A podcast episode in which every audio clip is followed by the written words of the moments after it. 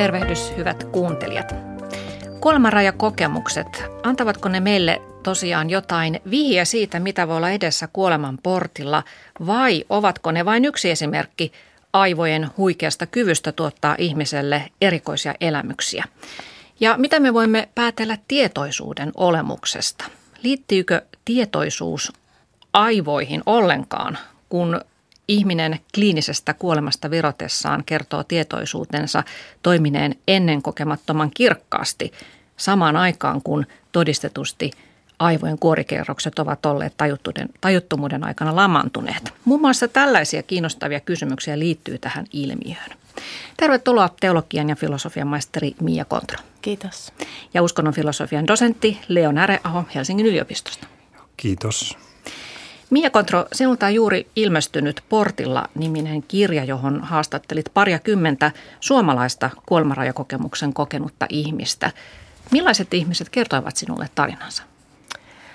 Ihan kaikenlaiset miehet ja naiset. He olivat kokenut kuolemanrajakokemuksen joko lapsena tai sitten myöhemmin vanhuudessa, mutta ihan kaikenlaisia taustoja oli ihmisiä, jotka ei ollut uskonnollisia, ihmisiä, jotka oli uskonnollisia. Yksi kokemuksensa jakaneista sun kirjassa on 72-vuotias Kalevi, joka joutui 1,5 vuotta sitten teho-osastolle sisäisen verenvuodon takia ja joutui olemaan siellä 3 vuorokautta, joista suurin osa tiedottomana.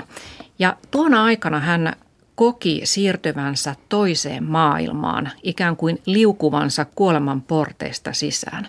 Miia, mitä hän siellä näki ja koki? Hän koki, että tämä rajan toisella puolella oleva todellisuus on sellainen monivaiheinen paikka, jossa hän esimerkiksi kohtasi uhkaavia hahmoja, jotka hän sai väistymään, mutta sitten hän näki sellaisen ihanan paikan, jossa oli valtava laakso, vuoria ja valo, jossa oli ääni läsnä, ja hän sitten keskusteli tämän äänen kanssa ja ääni sanoi, että tässä sielu yhtyy jumaluuteen ja ihmisen minätietoisuus häviää. Eikö niin, että hänen piti tavallaan myös tehdä valintaa, että jääkö hän sinne vai Joo. ei? Ja hänellä tuli sitten se olo, että hän haluaa vielä jatkaa elämää täällä maan päällä, että on vielä asioita, joita hän haluaa kokea. No, löydätkö Leo Näreaho tästä Kalevin kertomuksesta jotain tyypillisiä seikkoja, jotka usein toistuvat näissä kuolemanrajakokemuksissa? Kyllä. No ensimmäinen tietysti on tuo siirtyminen toiseen maailmaan, sitten erilaisten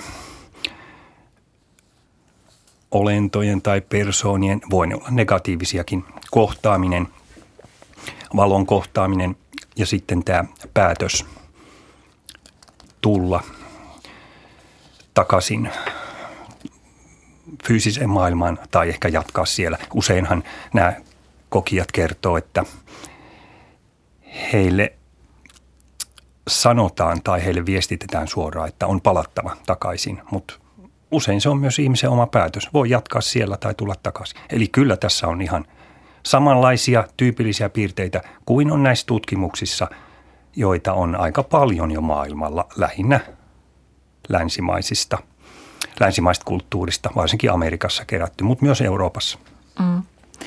Ja moni näistä kokemuksen kokeneista kertoo, että tämä kokemus jää vuosikymmeniksi mieleen, koska tuon kokemuksen aikana he kokivat olevansa enemmän elossa kuin koskaan, vaikka todellisuudessa olivat hyvin lähellä kuolemaa, että tämä tietoisuus oli epätodellisen tarkasti läsnä. Tämä on mielenkiintoinen seikka. Joo, ja siinä oli vielä sellainen mielenkiintoinen piirre, että se kokemus oli saattanut olla lapsena ja unohtua tai tavallaan jäädä syrjään ruuhkavuosien ajaksi. Mutta sitten kävi niin, että telkkarissa tai radiossa on puhuttu kuolemanrajakokemuksista ja silloin se on muistunut uudestaan mieleen. Ja silloin se muistuu mieleen ihan niin kirkkaana, että se olisi just tapahtunut. Mm-hmm. Joo. Ja yksi tämmöinen tyypillinen piirre, mitä mä oon näitä nyt lukenut, on se, että ihmiset kokee sen ikään kuin vääjäämättömänä tapahtumana, että he liukuvat sinne kohti kuolemaa, mutta he eivät välttämättä halua sitä yhtään vastustella. Että tässä yksi kertoja, Miia, sun kirjassa oli 16-vuotiaana ollut lähellä kuolemaa ja hän ei ajatellut ollenkaan, että hei, mä oon vasta 16, mä en halua kuolla, mä haluan elää. Ei mitään sellaista. Hänellä oli itsestään selvää, että hän on menossa johonkin. Ja häntä ei yhtään haitannut jäädä sinne, että se olotila oli niin ihana siellä. Mm. Mutta sä, Leo Näreaho, oot tutkinut, millaisia kuolemanraiukokemuksia tosiaan maailmalla ihmisillä tyypillisesti on. Ja yksi tämmöinen aika kuuluisa on tämä intialaisen Anita Morjanin tapaus. Mitä hän koki? Sä kerrot tästä sun kirjassa. Joo, kirjassa. No, Anita Morjani on kirjoittanut kokonaisen kirjan itse tästä kokemuksesta, mutta siis hän oli kuolemassa imusolmukesyöpään. Aivan viimeisillään voi sanoa, että omaiset oli jo tulleet tai tulossa siihen kuolivuoteen äärelle. Lääkärit ei enää voineet tehdä enempää. Sitten hän koki siirtyvänsä toiseen tietoisuuden tilaan, jota hän aluksi ihmetteli, että mitä tämä on. Hän ei voinut sitä käsittää, koska se oli tosiaan hyvin kirkas. Ja siellä hän kohtasi sitten edesmenneen ystävättärensä, joka oli kuollut syöpään, edesmenneen isänsä. Ja jollain tavalla, miten sanoisi, yhtyi heidän tietoisuuteensa, säilyttäen kuitenkin oman erillisen identiteettinsä. Mutta se tietoisuuden tila oli siis lumoava, transcendenttinen, täysin toisenlainen, joka muutti hänen elämänsä, voi sanoa totaalisesti. Ja hän kuvaa sitä jonkinlaisena rakkaudellisena tilana, mutta ehkä intialaisesta perinteistä johtuen hän ei puhu Jumalasta tai hän ei käytä persoonallisia termejä. Hän kuvaa pikemminkin, että hän koki tällaisen jumalallisen ehkä tietoisuuden. Hän tietää, mitä Jumala on. Se on toisenlainen tietoisuuden tila, ei välttämättä niinkään persoona, mutta se ajatus on sama kuin länsimaisilla kokijoilla, että siinä välittyy tämmöinen rakkaudellinen tila. Ynnä vielä se on kiinnostavaa, että hänkin sai sitten mahdollisuuden palata tai jatkaa siellä ikään kuin eteenpäin toisessa maailmassa. Ja hän kertoi, että hän tiesi, että jos hän palaa, niin hän paranee hyvin nopeasti tästä sairaudesta. Ja niin todella tapahtui. Ja tästä on jonkinlaiset sairaalarekordit kyllä olemassa. Eli tämä on aika kiinnostavaa. Ja siinä Anita Morjanin kirjassa on myös kiinnostavaa myös se, mitä jälkivaikutuksia kokemuksella, että hän se todella vaikutti hänen elämäänsä. Ja musta se on erittäin hyvä kirja siinä mielessä, että se on niin kuin nimenomaan tavallisen ihmisen kirjoittama kirja, jossa hän hyvin selkein ja tavallisin sanakääntein kertoo muutoksesta, joka hänelle tapahtui. Että hänelle ei ole mitään tarvetta niin kuin ajaa minkään uskonnon asiaa ikään kuin tai minkään ideologian agendaa. Joo. Ja se hänen fyysinen parantumisensa syövästähän niin voidaan ehkä luokitella ihan ihmeparantumiseksi, niin, että todellakin syöpäsolut sitten hävisivät. Niin, kyllä. Miten se on mahdollinen? Mä en tiedä. Miten tämä kokemus muutti hänen elämänsä sitten henkisessä mielessä? Siitäkin hän kirjoitti paljon. Joo, kyllä. Ensinnäkin hän kertoi siis aikaisemmin todennäköisesti yksi syy, mikä johti siihen, että hänelle tuli syöpä, oli se, että hän eli jatkuvasti pelkojen vallassa. Ja ehkä siinä on vähän perääkin, tämä meidän kulttuuri ruokkii kaikkea terveyteen ja varsinkin sairauksiin liittyviä pelkoja. Itse asiassa hän pelkäsi syöpää hirveän paljon ja hän sai sen. Vaikka tuskin nyt kaikkien kohdalla pelkästään pelko on syövän syy, mutta hän sanoi, että syöpä saattaa olla usein ihmisen ikään kuin omaa negatiivista koteloitunutta energiaa. Mutta nämä pelot katosi esimerkiksi häneltä. Eli se opetus, mikä oli ehkä se kaikkein ydin, että hän alkoi uskaltaa elää omilla ehdoillaan, kyselemättä muilta, miten pitää elää, hakematta hyväksyntää. Ehkä tämä korostuu varsinkin aasialaisena naisena. Mm. Aivan. Erityisesti, niin se on se. Ja samoin hän alkoi siis kokea suurempaa yhteyttä muihin ihmisiin, luontoon. Eli jonkinlainen tämä ykseyskokemus, joka hänellä oli vahvasti siinä rajakokemustilassa, ikään kuin välittyi ainakin jossain määrin sitten tänne fyysiseen elämäänkin. Mm. Hän sai elämänvoimaa kuolemasta, näin voi ehkä sanoa. Niin. Kyllä.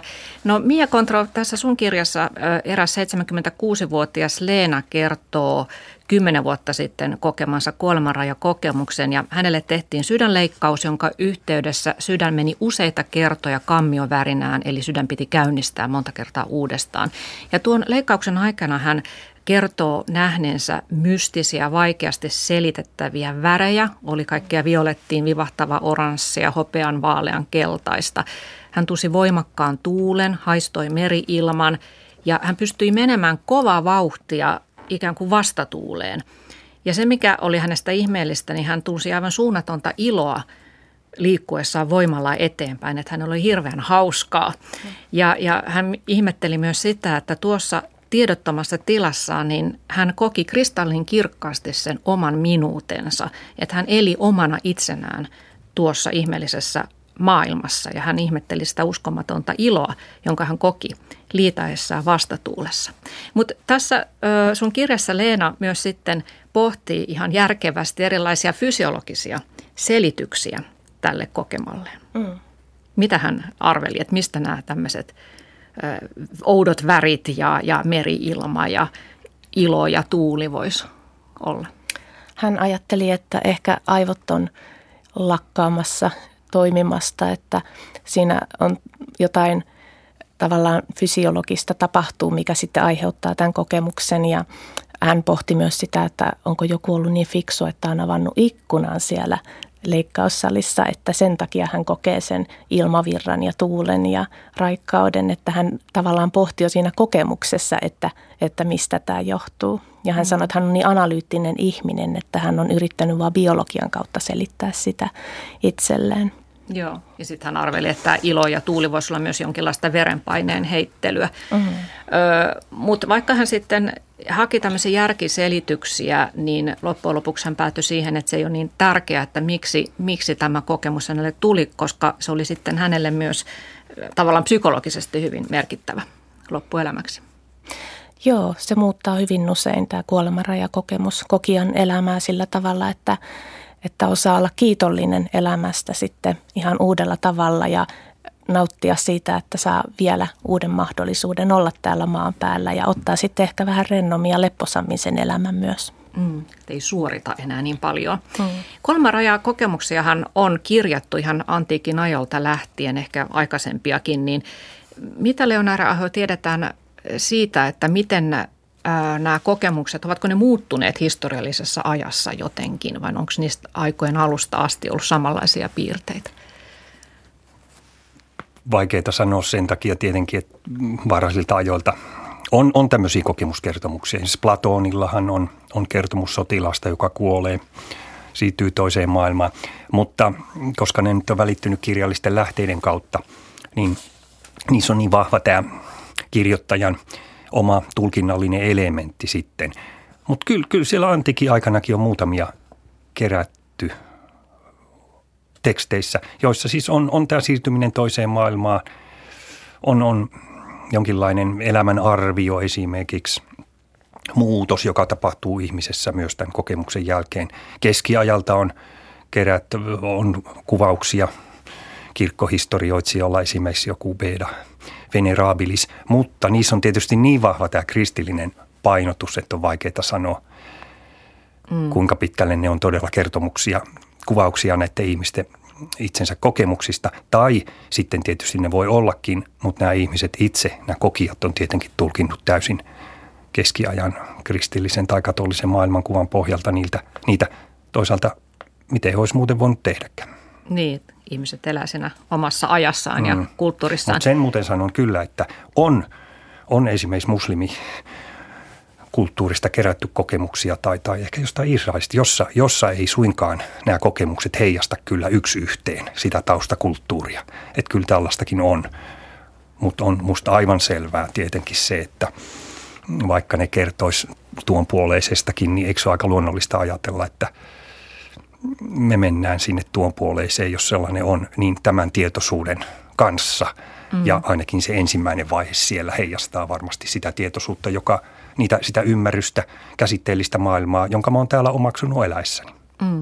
Niin tosiaan keskiajallahan on nykyistä enemmän tämmöisiä kiirastulia, helvettikuvauksia ja demonit tuovat synnit kuolevan eteen, että tämmöistä syyllisyyttä ruokkivaa, että nykyaikana huomattavasti vähemmän tämmöistä negatiivista. Mutta voi olla totta sekin, mitä sanoit, että tavallaan kirkko on ikään kuin muuttanut niitä tarinoita tai ne halutaan kertoa tietyllä tavalla. Joo, no miten nämä ihmiset kuvailee näitä kokemuksiaan, että miten ne eroa esimerkiksi unennäöstä? Voiko tämä kaikki olla vain voimakasta unta tai hallusinaatiota? No tutkimusten mukaan kuolemanrajakokemus on paljon selkeämpi ja kirkkaampi, mitä uni on tai hallusinaatio. Ja se, että unet unohtuu ja jopa niin kuin todelliset tapahtumat elämässä unohtuu todennäköisemmin kuin kuolemanrajakokemus. Mm. Mm, kyllä. Siis se, kyllä, kun itsekin olen lukenut näitä tutkimuksia ja kokemuksia, niin se pistää silmään, että usein se kuvaus on, siis puhun nyt näistä syvistä kokemuksista, että oli todellisempaa kuin, no todellisempaa kuin uni, mutta todellisempaa kuin tämä reaalimaailman kokemuksellisuus ja kokemus. Silloin herää kysymys. Ymmärretään hyvin, että uni on jotenkin vähän sameaa ja harhaista usein. No voi olla teräviäkin unia. Mutta mitä tarkoittaa se, että jokin on todellisempaa kuin tämä fyysinen reaalimaailma? Se jotenkin on aika aistit toimivat jotenkin erityisen. Se on totta. Aistit toimii terävämmin. Värit on ikään kuin kirkkaampia ja ennen kaikkea kognitiivinen mieli toimii terävämmin. Mm. Tämähän on muuten yksi tässä Bruce Graysonin Near-Death Experiences -asteikolla mitattavista ulottuvuuksista. Eli hän kehitti tällaisen asteikon, kun halutaan nyt määritellä, kenellä näitä kokemuksia todella on. Niin yksi on nimenomaan tämä kognitiivinen ulottuvuus, eli terävöitynyt mielentoiminta. Eli se on yksi kriteeri tavallaan, kun me mitataan näitä tai määritellään, kenellä näitä kokemuksia on. Mm. Mutta esiintyykö näitä kokemuksia sitten ihan kaiken ikäisillä ihmisillä? No kyllä, ihan lapsilla. Joissain tutkimuksissa on todettu, että naisilla on syviä kokemuksia ehkä vähän enemmän kuin miehillä,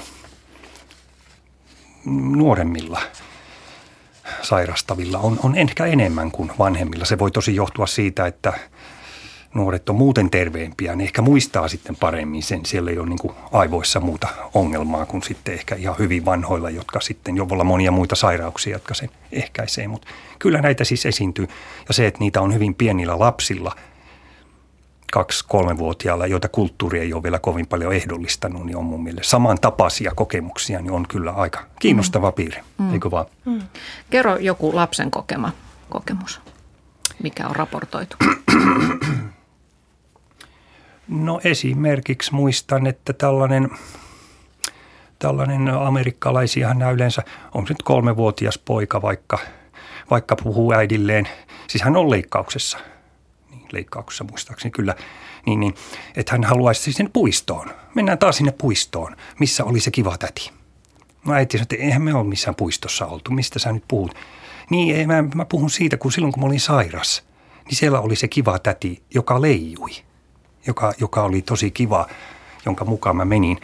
Ja sitten tämä poika alkaa kertoa että siellä tosiaan hän kohtasi tällaisen ehkä valonkin ja myöhemmin vielä TV:tä kattoessa sitten tunnistaa jonkun laitteen, jota oli käytetty myös silloin, kun hän oli sairaalassa leikkauksessa. Ja useinhan nämä on siis samantapaisia kuin, samantapainen rakenne kuin aikuisilla, eli jonkinlainen valo, täti, joka tulee ja vie toiseen maailmaan. Tai lapsi saa suorastaan valita. Menee mieluummin äitinsä luo takaisin, mutta tietenkin lapsen kielellä kerrottuja. Eli se rakenne on kuitenkin aika paljon samantapainen. Mm. Niin tuotahan on joku esittänyt, että tällainen lapsen kuolemanrajakokemus voi olla merkki siitä, että evoluutio on tuottanut ihmiselle tämmöisen psykologisen piirteen, että me torjumme kuoleman, josta myös tämä ruumista irtaantuminen on merkki, niin kuin tämäkin poika oli ikään kuin sitten ilmeisesti nähnyt sen tilanteen ulkopuolelta, koska hän tunnisti sen laitteen, mikä siinä leikkaussalissa olisi ollut. Että jopa lapsella on tämä piirre olemassa, tämmöinen torjumispiirre. No, jos tuo lapsen kertomus on tuossa tapauksessa totta, niin kertoisin se siitä ainakin, että tällä lapsella on täytynyt olla jotain niin sanottua paranormaalia, yliaistista tietoa. Eihän todennäköisesti nyt ole niitä laitteita siellä tunnistanut. Ehkä hän on ollut tajuttomassa tilassakin.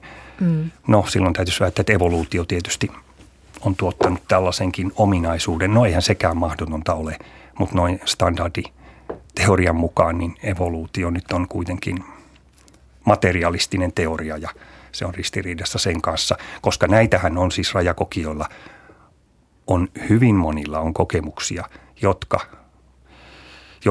joiden aikana heillä on hyvin ilmeisesti tietoa, jota he ei olisi voineet siis saada normaalien aistikanavien kautta. ja todennettuja tapauksia. Joka tapauksessa näitä kertomuksia ja todennettuja tapauksiakin jossain määrin, vaikka ei tiukkoja tutkimuksia, mutta kuitenkin jollain lailla todennettuja on niin paljon, että jo se määrä musta laittaa kysymään, että onko siinä jotain ja todennäköisesti siinä täytyy olla jotakin muutakin kuin vaan sitten tällaisia hyviä arvauksia esimerkiksi. Mutta eikö toisaalta ole sitten sellaisiakin tutkimuksia, että kun nämä ihmiset kertoo katselleensa katorajasta sitä omaa leikkaustansa ja nähneet itsensä siinä elvytettävänä, niin on sitten tutkittu, että on laitettu sinne katorajaan jotain esineitä ja he eivät ole kuitenkaan niitä sitten nähneet. Joo, kyllä. Se on totta myös. Tällaisia testejä ikään kuin, niitä useitakin. Ei ole yhtään löydetty niin kuin tiukkaa tällaista tapausta, jossa olisi voitu todentaa, että tämä ihminen on havainnut tämän erikoisen symbolin esimerkiksi sieltä. Mitä se sitten kertoo? Toisaalta on näitä tapauksia, joissa ihminen on ilmeisesti tehnyt ihan veridikaalisia havaintoja. No ehkä siinä tilassa nyt ei ensimmäisenä kiinny sitten huomioon johonkin outoihin symboleihin. Mutta kyllä täytyy myös kriittinen olla. Ehkä näitä tutkimuksia tarvitaan tosiaan enemmän. Miia Kontro, eikö sullakin ollut joku näistä sun kertojista niin nimenomaan lapsena kokenut sen kuolemanrajakokemuksen?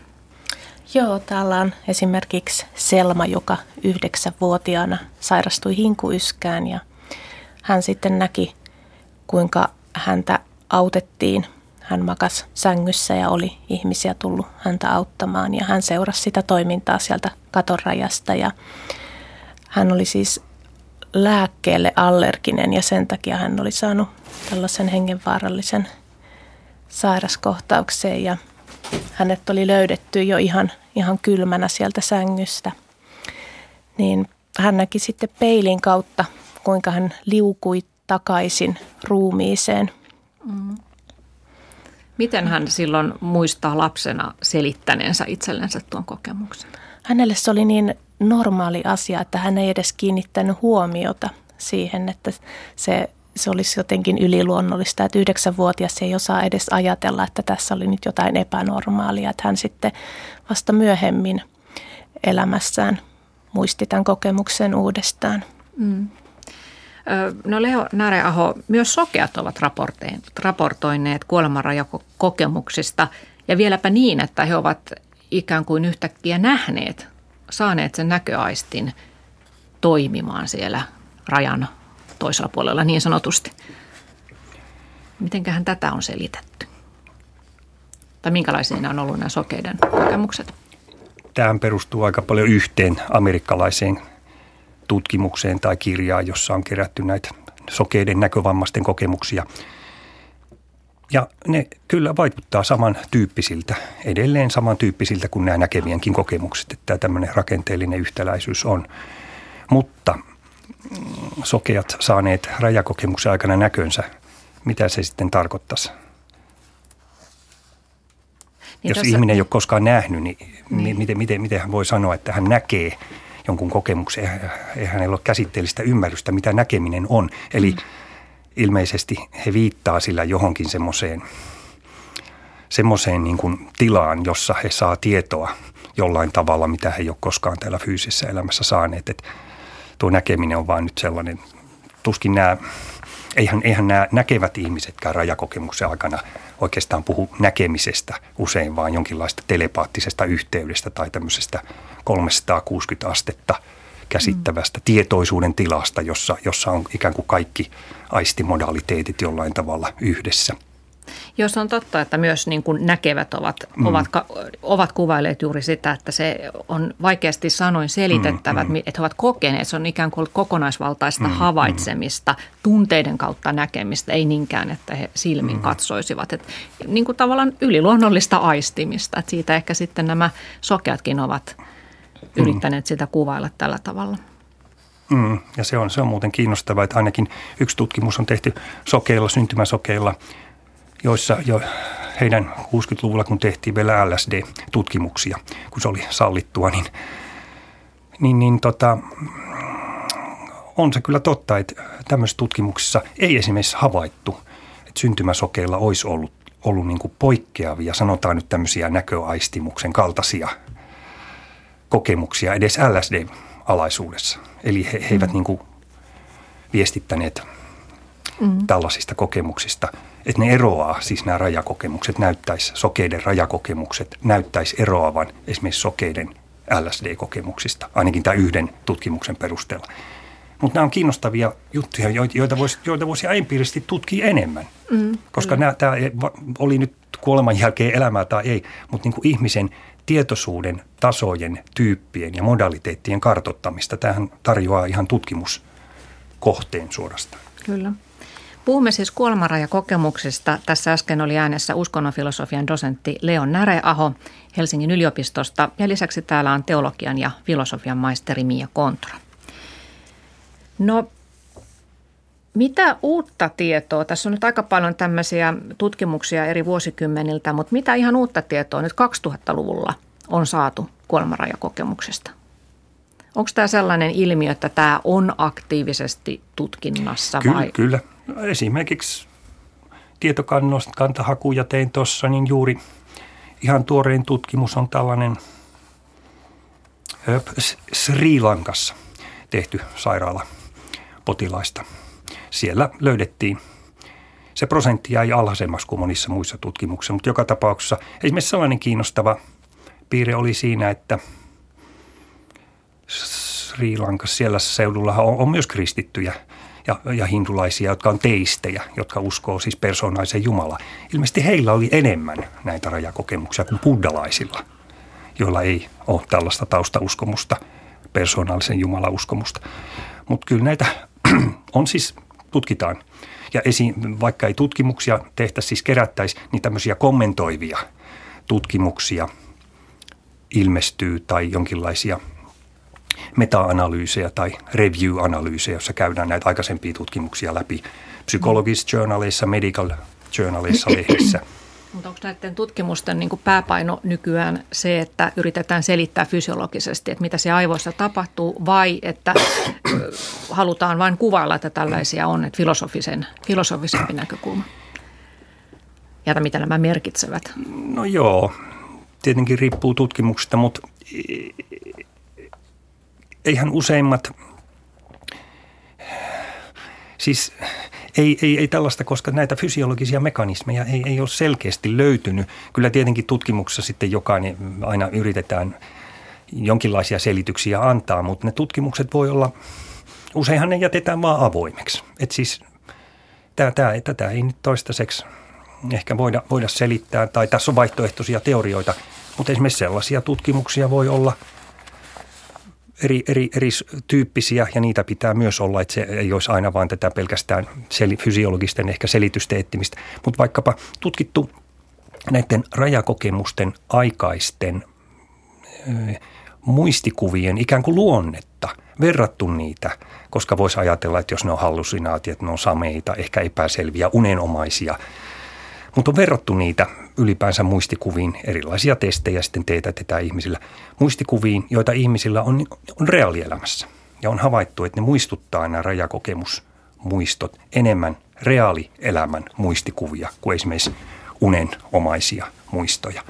Eli sekin vahvistaisi jotenkin sitä, että nämä on hyvin voimakkaita kokemuksia, jotka eroaa esimerkiksi unikokemuksista. Ja mielenkiintoista on, että Amerikassa tutkitaan myös sitä, että miten näitä rajakokemuksia voitaisiin hyödyntää lääketieteessä, jos ihminen on vaikka masentunut, itsetuhoinen, ei koe elämää mielekkääksi. Niin jos hänet pystyttäisiin laittamaan rajan toiselle puolelle keskustelemaan valoolennon kanssa elämästä ja tuleekin takaisin ja kokee näitä positiivisia jälkivaikutuksia ja haluaa sen jälkeen elää.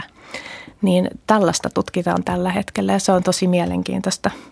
Onko tehty siis ihan nyt jo testejä, että onnistuisiko tuollainen, että jollakin esimerkiksi ilmeisesti jollain lääkeaineella sitten tainnutetaan ihminen johonkin tilaan vai miten se tapahtuu? Joo, esimerkiksi Etelä-Amerikassa sellaisissa hengellisissä rituaaleissa voidaan käyttää sellaista ajahuaska-nimistä ainetta ja siitä on paljon tutkimuksia, että minkälaisia jälkivaikutuksia tästä on ihmisille tullut ja siitä on aika positiivisia jälkivaikutuksia ihan niin kuin kuolemanrajakokemuksissa myös ja se muuttaa ihmisen elämää ihan yhtä merkittävästi, mitä kuolemanrajakokemukset muuttaa. Mm. Nyt se on niin intensiivinen se kokemus. Mm. No useinhan tämä kuolemanrajakokemus käsitetään sellaiseksi kokemukseksi, joka tapahtuu esimerkiksi sydämen pysähdyksen yhteydessä ja että ihminen kuolee kliinisesti hetkeksi, mutta hänet on saatu elvytyksen kautta takaisin henkiin. Mutta nyt tiedetään, että samanlainen kokemus voi yllättää ihan ihmisen, joka ei ole missään kuoleman vaarassa, vaikkapa kesken aamukahvin. Tällainenkin tarina on, Miia, sun otannassa. Joo, tämä oli sellainen tapaus, missä nainen oli menettänyt lapsensa ja hän suri sitä lapsen poismenoa ja yhtäkkiä huomasi sitten, että olikin tempautunut johonkin toiseen todellisuuteen ja meni lapsen perässä tunnelia pitkin valoon. Ja hän joutui kuitenkin palaamaan sieltä takaisin, vaikka ei olisi millään halunnut palata takaisin, mutta hänellä alkoi siitä sitten sellainen etsintävaihe elämässä, joka johti sitten lopulta uskoontuloon. Mm. Ja eikö niin, että hän vielä kohtasi siellä tunnelin toisessa päässä sitten tämän kuolleen lapsensa, mutta ei samanikäisenä, kun lapsi oli kuollut, vaan joo, vanhempana. Lapsi oli 12-13-vuotias siinä vaiheessa ja siellä oli myös muita edesmenneitä sukulaisia tämän lapsen luona. Ja hän tiesi, että lapsella on hyvä olla. Mm. Ja tämä nainen vielä kertomansa mukaan, niin ei ennen tätä omaa kokemustansa niin ollut ikinä lukenut tällaisesta kuolemanrajakokemuksesta eikä tiennyt siitä mitään, joten siinä mielessä voi ajatella, että hän ikään kuin hänen mielensä ei johdattanut häntä johonkin tarinaan, minkä hän on kuullut aikaisemmin. Mutta onko sitä tutkittu, että kun jostakin luin, että nämä on koko väestöstä suunnilleen 4% on kokenut tällaisia kokemuksia, että mitä yhteisiä piirteitä näillä ihmisillä on, että onko heillä jotakin fysiologista tai psykologista yhteneväisyyttä? Näissä tutkimuksissa, joita on tehty, parhaita on tällaisia prospektiivisia tutkimuksia.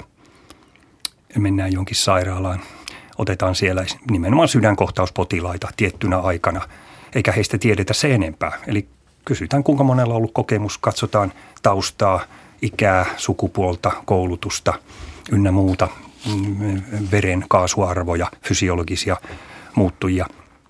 Eli nämä on niin kuin tieteellisimpiä tutkimuksia, niin, niin ei näillä kyllä näytä olevan selkeää korrella. Niitä on uskonnollisilla ihmisillä yhtä paljon tai vähän kuin ei-uskovaisilla tai ei-uskonnollisilla. Sukupuoli ei näytä olevan tärkeä. Nuoremmilla ehkä usein vähän enemmän. Nuoret ehkä muistaa sitten paremmin, koska ei ole muita tai vanhemmilla on muita sairauksia ehkä, jotka sen estää, mutta ei siinä. Kyllä tämä näyttäisi olevan siinä mielessä hyvin universaali ilmiö, mutta miksi joillakuilla sitten on, toisilla ei? Kyllähän siinä spekuloida voisi, että on jotain psykologisia tekijöitä. No, onhan tutkimuksia, joissa on otettu ihmisiä, joista tiedetään, että heillä on ollut tämä rajakokemus. On tutkittu esimerkiksi heidän tämmöistä dissosiaatioalttiutta, eli kykyä niin kuin irtautua arkitajunnasta. No vaikka päiväunelmointihan on yksi lievä dissosiaation muoto. Äärimmillään se on tällainen sivupersona tai dissosiaatiivinen identiteettihäiriö, jolloin ihmisillä on useita persoonia suorastaan. Mutta siis näissä tämmöisissä tutkimuksissa todettiin, että näillä rajakokijoilla on kyllä suurempi dissosiaatiotaipumus. Mm. Eli voisi ajatella, että siinä on jotakin tällaista psykologista, mutta johtuuko se juuri tästä rajakokemuksesta, jospa se onkin herkistänyt heidät niin, vaihtoehtoisille tulkinnoille omasta itsestä ja kuvitelmille, mitä erilaisia mahdollisuuksia voi olla tai kuka minä ehkä voin olla. Se on musta ihan yhtä luonteva tulkinta. Mm. Eli näitä on vaikeita tutkia, mutta ei siis ole löydetty tällaista selkeää psykologista tekijää. Se on kyllä mahdollista, koska onhan selvää, että kaikilla näitä ei ole. Mm. Mutta se riippuu tietysti vähän ehkä sitten siitä kriisistä. Tässähän ei ole nyt puhuttu esimerkiksi siitä, miten me määritellään nämä kuolemanrajakokemukset tosiaan. No määrittelepä nyt niin, siis tässä vaiheessa. Tietysti kuolemanraja, se nyt tarkoittaa sitten sitä, että todella ollaan lähellä kuolemaa. Ja silloin tällaiset kokemukset, joissa ei ole oltu lähellä kuolemaa, niin olisi jotain muita mystisiä kokemuksia. Mutta jos ne määritellään vaan tällaisten kokemuksellisten piirteiden kautta, niin silloinhan tosiaan samantapaisia kokemuksia on ilman kuoleman vaaraakin. Mutta ainakin yhdessä tutkimuksessa kyllä muuten todettiin, että ne ihmiset, jotka on todella olleet lähellä kuolemaa, heillä on useammin tämmöisiä valokokemuksia tai edesmenneiden omaisten kohtaamisia. Mm. Eli voisi silti väittää, että näissä kokemuksissa on jotain, ehkäpä eroja keskimäärin. Mm. Joo, mutta tosiaan se, että kaikki eivät koe mitään tällaista mullistavaa ollessaan lähellä kuolemaa. Tässähän oli hiljattain julkisuudessakin tämä yksi suomalainen saaristossa asuva mies, joka putosi jäihin ja hänen sydämensä oli tunnin ajan pysähtynyt, kunnes se sitten ihmeen kaupalla sairaalassa saatiin elvytyksen ansiosta takaisin toimintaan. Ja lääkärit pitivät suurena ihmeenä, että hän ylipäätään siitä virkosi ja vieläpä niin, että hänelle ei jäänyt mitään aivoihin mitään vaurioita tuosta tilanteesta. Ja tämä mies kertoo, että kun hän oli niin sanotusti rajan toisella puolella, niin ei hän kokenut mitään, ei yhtään mitään. Että se oli tavallaan vaan, että filmi meni poikki ja kun hän palasi tajuihinsa, niin filmi taas käynnistyi uudestaan. Mutta se on kyllä sanottava, joo, en tiedä. Siinä voi olla erilaisia fysiologisia tekijöitä. Mehän ei tiedetä, mitä kaikkea tähän liittyy, mutta siis 2014 julkaistiin suuri kansainvälinen tutkimus, jossa kerättiin useista eri maista, siis sairaaloista, sydänkohtaus, niin eikö ne ollut sydänkohtauspotilaita, mutta siis joka tapauksessa lähellä kuolemaa olijoita, niin 39% siitä porukasta, joka nyt sitten jäi tutkittavaksi, oli jonkinlainen kokemus siltä ajalta, jolloin heitä elvytettiin tai jolloin heillä ei olisi pitänyt olla minkäänlaista tajunnantilaa. Eli melkein 2/5. Siis näin kaikki on ollut siis tämmöisiä klassisia rajakokemuksia. Niitä oli 9 tai 10%. Mutta siis jonkin tyyppisiä muistikuvia. Eli kyllä ylipäänsä kuolemanprosessiin siis liittyy sellaista, mitä tunnetaan todennäköisesti aika huonosti. Sekin on muuten tähän elvytyslääketieteeseen liittyvä havainto aika tuore, että aivosolut saattaa pysyä yllättävän pitkään toimintakykyisinä kuoleman jälkeen. Mikä voisi viitata siihen, että jos etsitään fysiologista selitystä, niin siellä aika niin, pitkäänkin aivot voi tuottaa kokemuksia, mutta tämä on yksi. Niin ja siis ylipäätään täytyy muistaa, että nythän me tosiaan puhutaan kuoleman rajakokemuksesta, kuoleman lähellä olemisesta, mutta nämä ihmisethän eivät kuolleet, että he eivät kuolleet. No, riippuu kuoleman määritelmästä. No niin, mutta että jos sydän on ollut pysähtyneenä, niin aivoissa on kuitenkin vielä tapahtunut jotakin. Eli ehkäpä nämä kokemukset eivät kerro kuolemasta, vaan kuolemisen prosessista, siitä itse kuolemisesta, koska sehän ei ole naps vaan siinä ehtii tapahtua ilmeisesti aika paljonkin asioita ennen kuin sitten se lopullinen kuolema tulee. Kyllä, tietysti. En tiedä. Varmasti kertovat, mutta tietysti miksei ihmisellä voisi olla kokemus kuolemasta, vaikka hän ei lopullisesti kuoliskaan. Voinhan mäkin sokeutua. Väliaikaisesti mulla voi olla kokemus siitä, minkälaista olla sokea, mutta mä silti saan näköni takaisin. Eikö se ollut ihan yhtä todellinen kokemus sokeana olemisesta kuin sokealla? No joo. Niin. Mutta tässä nämä kokemukset, mitä me on käyty läpi, niin on ollut kaikki aika positiivisia, että on ollut hyvä olla siellä rajalla ja ei välttämättä olisi edes halunnut tulla pois. Mutta on olemassa myös negatiivisia kokemuksia. Minkälaisia sulle tuli, Miia, näissä sun haastateltavien kertomuksissa? No mulla ensinnäkin oli sellainen ongelma, että ihmiset ei mielellään halua puhua kielteisistä kuolemanrajakokemuksista. Se saattaa olla niin kipeä aihe, että ihminen mieluummin on sitten muistelematta sitä. Mutta yksi tällainen kielteinen kokemus kuitenkin löysi tiensä mun kirjaan ja se oli sellainen, missä se kokemus oli hyvin ahdistava. Siinä koki lentävänsä suuren joen yli ja siellä rannalla oli paljon väkeä. Siellä oli edesmenneitä sukulaisia, mutta myös tuntemattomia. Ja se tunnelma siellä oli pelottava ja toisaalta surullinen. Että hän ajatteli, että eikö siellä taivaassa pitänyt olla vähän paremmat puitteet. Että taivas olikin pettymys. Ja hän odotti, että siellä on taivaan iloa ja rauhaa ja todellisuudessa se sitten oli niin ahdistava, että kun hän palasi takaisin, niin hänelle tuli sitten kuoleman pelko siitä, että mitä se kuolema sitten onkaan. Hänelle kävi juuri päinvastoin kuin useimmiten, että se kuolema alkoikin pelottaa. Minkälaisia negatiivisia kertomuksia sä muistat, Leo? Niin, kyllä tuo on siis hyvä muistaa, että nämä taivaskokemukset korostuu, koska tämä on hyvin populaari aihe. Ja ne ihmiset, jotka kirjoittaa kirjan kokonaisen kokemuksesta, niin harva oletteko lukeneet kokonaista kirjaa negatiivista kokemuksesta. Kävinpä helvetissä, siellä oli demoneja ynnä muuta. Se oli mielenkiintoinen kirja. Niin, voisihan sekin myydä. Mutta siis on negatiivisia. Mutta kyllä kai nyt fakta on se, että niitä on vähemmistö ehdottomasti, vaikka miten päin sitä kääntelisi. Mutta niissäkin on erityyppisiä. Yksi kokemustyyppi on se, että kokemukseen liittyy sekä negatiivisia että positiivisia piirteitä. Se voi alkaa negatiivisena. Mm-hmm. Tai sitten on tällainen jonkinlainen tyhjyyden kokemus, jossa ihminen kokee niin kuin täydellistä eksistentiaalista pimeyttä ja tyhjyyttä. Tai sitten on jopa tämmöisiä perinteisiä demonikokemuksia, helvettikokemuksia. No, esimerkiksi tämä amerikkalainen Howard Storm, muistaakseni, joka oli ateistinen professori. Erittäin kiinnostava tapaus. Hänellä oli hyvin voimakas tämmöinen negatiivisesti alkanut kokemus, jossa hyvin pahantahtoiset olennot kävi hänen kimppuunsa, mutta joka muuttui positiiviseksi valokokemukseksi. Hänestä tuli sitten pastori myöhemmin itsestään. Se muutti täysin hänen elämänsä. Mutta siis näitä on erityyppisiä, mutta siis negatiivisia kokemuksia on.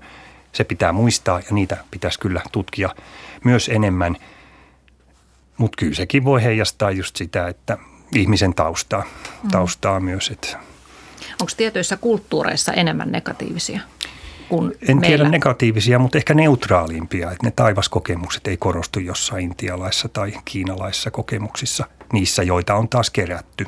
Mm. Ne on ehkä hiukan kasvottomampia, persoonattomampia. Joo, ja kiinalaisella ja intialaisellahan on tavallaan vähän hauskakin, tai no hauska, mutta heillä on usein semmoinen joku virasto, jonka syövereihin he joutuvat, suunnaton byrokratia ja sitten sieltä saatetaan tulla sanomaan, että väärä mies ja leimataan ulos. Ainakin intialaisilla, tosin kyllä intialaisillakin on näitä valokokemuksia, mutta siis eikö se ole aika selvää, että se heijastaa intialaista kulttuuria jollain tavalla? Mm. Me ollaan lännessä paljon individualistisempia. Ja kiinalaiset ja intialaiset eivät pääse virastoista eroon edes kuoleman portilla. Miia? Tulkinnassa näkyy se kulttuurin vaikutus, että mulla on yksi sellainen kokemus tässä, missä ihminen löysi itsensä avaruudesta leijailemasta siellä yksin ihan pimeydessä ja näki vaan valkoisen pienen pisteen siellä ja hänelle se oli taivas. Ja taas monessa kulttuurissa toi voisi olla se helvettikokemus, se että sä olet avaruudessa, sä olet yksin ja siellä ei ole ketään. Mutta vähän ironisestikin voi sanoa, että monelle suomalaiselle se voi olla ehkä myös helpotus, että ei tarvitse nähdä niitä edesmenneitä sukulaisia. Aivan. Tässä Leo Näreaho, sulta kanssa on tullut kirja pari vuotta sitten Kolmarajakokemuksista, niin niissä on yksi tällainen aika hurja negatiivinen kertomus, jossa itsemurhaa yrittänyt ihminen kokee liukuvansa alas kuin liukoradalla ja kun hän sitten saavutti pohjan, niin se näky muistutti luolan suuaukkoa, jossa näytti riippuvan verkkoja, oli kylmää, pimeää vetistä, kuului huutoa ja valitusta ja näkyi rumia irvokkaita olentoja, jotka muistuttivat ihmistä. Niillä oli jonkinlainen pää ja vartalo, mutta ne olivat pelottavia ja tuskaisia ja kuulosti siltä, että niitä oli kidutettu. Ja tämä ihminen tässä kokemuksessaan yritti nostaa itseänsä luolan pohjalta ylös ja ikään kuin vetää sitä henkeään kuopasta irti. Tämä kuulostaa kahdistavalta. Tässä tapauksessa kuolema oli lähellä lääkkeiden yliannostuksen takia, mutta on kyllä kai niinkin, että itsemurhaa yrittäneillä on myös näitä myönteisiä valokokemuksia, että ei leimaa mitenkään, että kaikki ne olisivat negatiivisia. Vaikka joskus on väitetty, että itsemurhaajilla tai yrittäjillä olisi negatiivisia kokemuksia, mutta en ole varma mikä olisi nyt tutkimuksia niin vähän, mutta tuossa nyt tuo kokemus, mistä kerroit, niin kyllä noin nopea tulkinta olisi se, että tuo maisema, johon hän päätyy, niin eikö se heijasta hänen omaa sisäistä tilansa? Mm. Jos ihminen menee todella synkissä mietteissä, elämässä kulkenut monta vuotta ja aikoo päättää omaa elämänsä, niin kyllä silloin täytyy olla jotain suuria ongelmia ja mulla on semmoinen käsitys, että jos tuon puoleinen on, niin itse asiassa monet opit, teosofiset opit ajattelee näin. Siellä me kohdataan se, mikä täällä meillä fyysisessä maailmassa minulla on ollut sisäistä. Mä kohtaan sen ulkoisena siellä, kun mä siirryn tähän toiseen maailmaan. Ja mä kohtaan itse asiassa toiveeni, pelkoni, haluni, uskomukseni siellä konkreettisena todellisuutena. Siellä on taivas, mutta jossain vaiheessa ihminen ehkä huomaa, että on minun tai jonkun kollektiivisen sielujoukon kuvitelmaa. Ja ehkä hän menee siellä eteenpäin. Mutta eikö tämä samanlaista fyysisessä elämässäkin? Mehän edetään jatkuvasti erilaisten uskomusten, ajatusten, käsitysten vallassa ja vapaus on loppujen lopuksi, tai hengellisyys, hengellinen kasvu, muutos, on vapautumista uskomuksista. Buddhalaisuudessahan tämä viedään niin pitkään, että se on vapautumista kaikista mahdollisista uskomuksista, jopa omasta egosta. Niin ja buddhalaisuudessa ehkä enemmän kuin meillä, niin opetetaan, että hyväksykää ne kaikki puolet itse asiassa, niin, myös ne pimeät puolet. Että tämäkin, mitä Miia sanoit, että ihmiset ei yleensä halua kertoa näistä negatiivisista jutuista, niin voi olla se, että on niin vaikea kohdata sitä omaa pimeyttä. Että halutaan torjua se ja unohtaa se kokonaan. Joo, mutta tässä tämä itsemurhatapaus, minkä mä kerron, niin tämähän oli kuitenkin siinä mielessä positiivinen, että hänhän yritti itse sieltä irti sieltä luolasta ja pääsikin sitten kertomaan tämän kokemuksensa. Ehkä hänelläkin se sitten muutti asennetta. No ennen kuin otetaan ihan lyhyesti näitä ihan kiinnostavia fysiologisia selitysehdotuksia näille kokemuksille, niin puhutaan vähän siitä, että millaisen mahdollisuuden tämä kuolemanrajakokemus voi antaa sille pohdinnalle, että mitä tämä meidän tietoisuus on. Vähän tuossa Leo sivusitkin sitä, että mitä se voisi olla. Mutta tässä nyt tietysti taistelee just kuolemanrajakokemuksissakin tämä materialistinen käsitys tietoisuudesta, että kun aivot sammuu, niin tietoisuus sammuu. Mutta sitten toisaalta taas nämä kokemukset on ollut sellaisia, että on todistettu, että samaan aikaan kun ihminen kokee tietoisuudensa olleen äärimmäisen kirkas, niin samaan aikaan se aivojen kuorikerros on ollut suurimmaksi osaksi lamaantunut. Että miten se on sitten mahdollista, että voiko tietoisuus olla jotakin, joka ei olekaan aivoissa? Nämä kokemukset näyttäisi kyllä vahvimmat viittaavan siihen. Mutta loppujen lopuksi, nyt sä aloit puhua selityksistä, niin tietysti jos näitä selityksiä etsitään, niin ne riippuu kyllä aika paljon siitä, että minkälainen tämän selittäjän sitten tämmöinen metafyysinen tai filosofinen käsitys ihmisestä on ylipäänsä. Jos olen materialisti, niin eihän mulla ole muuta vaihtoehtoa kuin selittää nämä aivojen fysiologian kautta kuolevien aivojen hallusinaatioina loppujen lopuksi.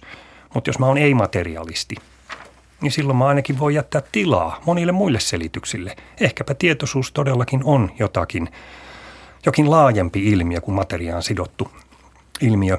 Niin musta se on järkevämpi kanta.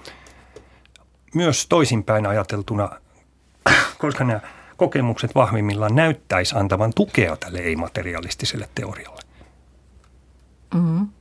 Mutta jos otetaan ihan muutama siis tämmöinen materialistinen selitys, mitä tässä kannattaa lähteä liikkeelle. Joo, eli no tuossa tietysti se, että kaikki riippuu nyt tästä, tai johtuu aivoista, että on erilaisia teorioita esitetty, että hapen puute aivoissa tai hiilidioksidihumala aiheuttaa tällaisia ikään kuin hallusinaatioita ja että tämmöinen hyvän olon tunne, mistä ihmiset raportoi, että se tulee endorfiineista, jotka kuolemanpelon stressi laukaisee aivoissa.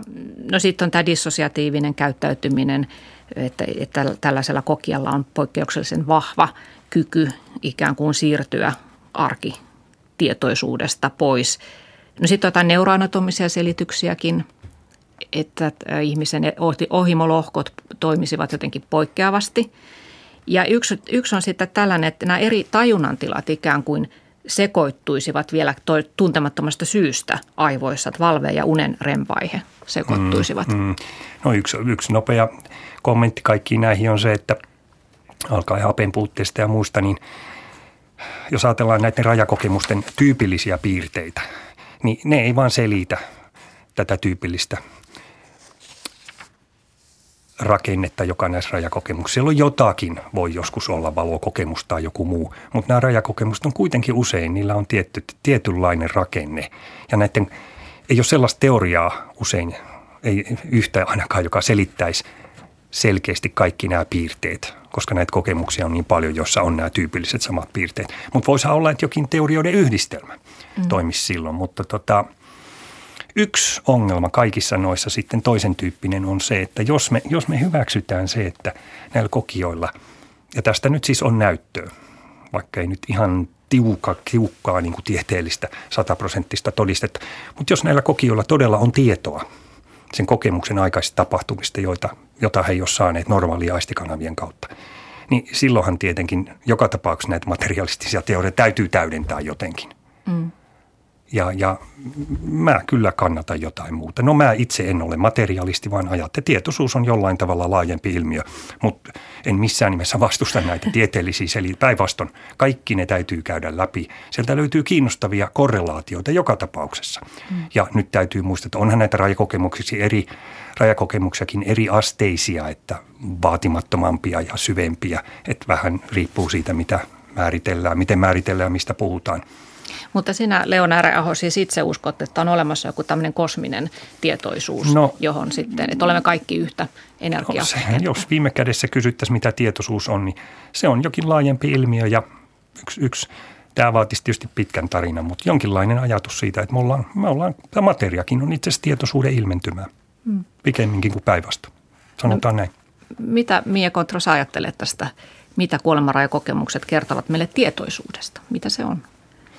No mä ajattelen teologina, että se olisi aika surullista typistää ihmisen olemus vaan fyysiseksi tai edes psykofyysis-sosiaaliseksi. Että kyllä meissä on jotain muutakin kuin nämä solut ja kemiat, jotka meissä vaikuttaa. Ja mä ajattelen, että ihmisillä tulee usein sellaisia vahvoja mielipiteitä kuolemanrajakokemuksista sen takia, että se liittyy kuoleman pelkoon. On ihmisiä, joita ahdistaa se, että entä jos minua ei enää olekaan, kun minä kuolen. Mutta sitten on ne, joita ahdistaa se, että entä jos onkin. Että tarkoittaako se sitä, että olisi pitänyt miettiä jo tässä elämässä, että mikä on elämän tarkoitus tai miten elämää pitää elää, tällaisia asioita. Miten sun oma suhtautuminen kuolemaan on muuttunut tämän myötä? Onko sä tutkinut näitä kokemuksia? No mielenkiinnolla odotan, että mitä se valo ja ilo sitten on. Uskot, että niitä siellä sitten edessä on? Mä haluan uskoa vaan hyvään. Kiitoksia Miia Kontro ja Leo Näreaho tästä mielenkiintoisesta keskustelusta. Ja tämähän on sellainen ilmiö, että siitä loppujen lopuksi tiedetään vielä aika vähän, joten uskon, että tutkimus tuo meille lisää tähän valoa, niin kenties joskus toiste sitten jatkamme tämän aiheen käsittelyä. Oikein paljon kiitoksia hyvät kuuntelijat seurasta ja mukavaa päivänjatkoa kaikille.